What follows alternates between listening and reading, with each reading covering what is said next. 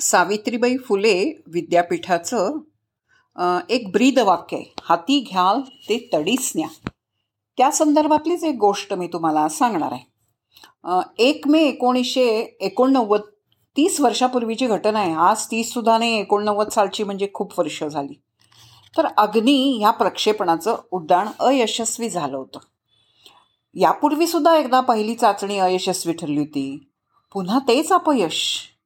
प्रसिद्धी माध्यमांनी तर अब्दुल जे ए जे कलाम यांच्यावर प्रचंड टीका केली होती. वर्तमानपत्राचं काम हेच आहे अहो. यश मिळालं की आनंदाने डोक्यावर घ्यायचं.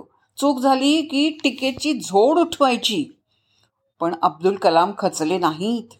तिसऱ्या चाचणीसाठी पुन्हा सरसावले. त्यांनी आपल्या सगळ्या कर्मचारी वर्गाची एक मिटिंग घेतली. आणि जवळजवळ दोन हजार कर्मचारी त्या मिटिंगला उपस्थित होते. कलाम म्हणाले एक लक्षात घ्या निराश होऊ नका. ही संधी दुर्मिळ आहे. आपण ती पेललीच पाहिजे. आपण प्रयत्न सोडायचे नाहीत आपले कधीही. समस्यांना आपल्यावर स्वार होऊ द्यायचं नाही. आपण समस्यांवर सवार व्हायचं. लक्षात ठेवा. लोकांच्या टीकेनं घायाळ होऊ नका. मी तुम्हाला वचन देतो की या महिन्याच्या अखेरीपर्यंत अग्नीचं यशस्वी उड्डाण करणार आहोत. आत्मविश्वास बाळगा. डॉक्टर अब्जुलजी एफ जे कलाम यांनी आपलं वचन पाळलं. तिसऱ्या प्रयत्नामध्ये बावीस मे रोजी अग्नीचं उड्डाण यशस्वीरित्या झालं. यावेळी कणभरही चूक झाली नव्हती. अवघ्या सहाशेच सेकंदांचं हे उड्डाण पण कलामांनी गेली प पाच वर्ष घेतलेल्या अथक प्रयत्नांचं सार्थक ह्या उड्डाणानं केलं होतं. अग्निपंख या आपल्या ग्रंथामध्ये अब्दुल जे कलाम म्हणतात की मी अग्नीच्या चाचणीमध्ये स्वतःला झोकून दिलं होतं.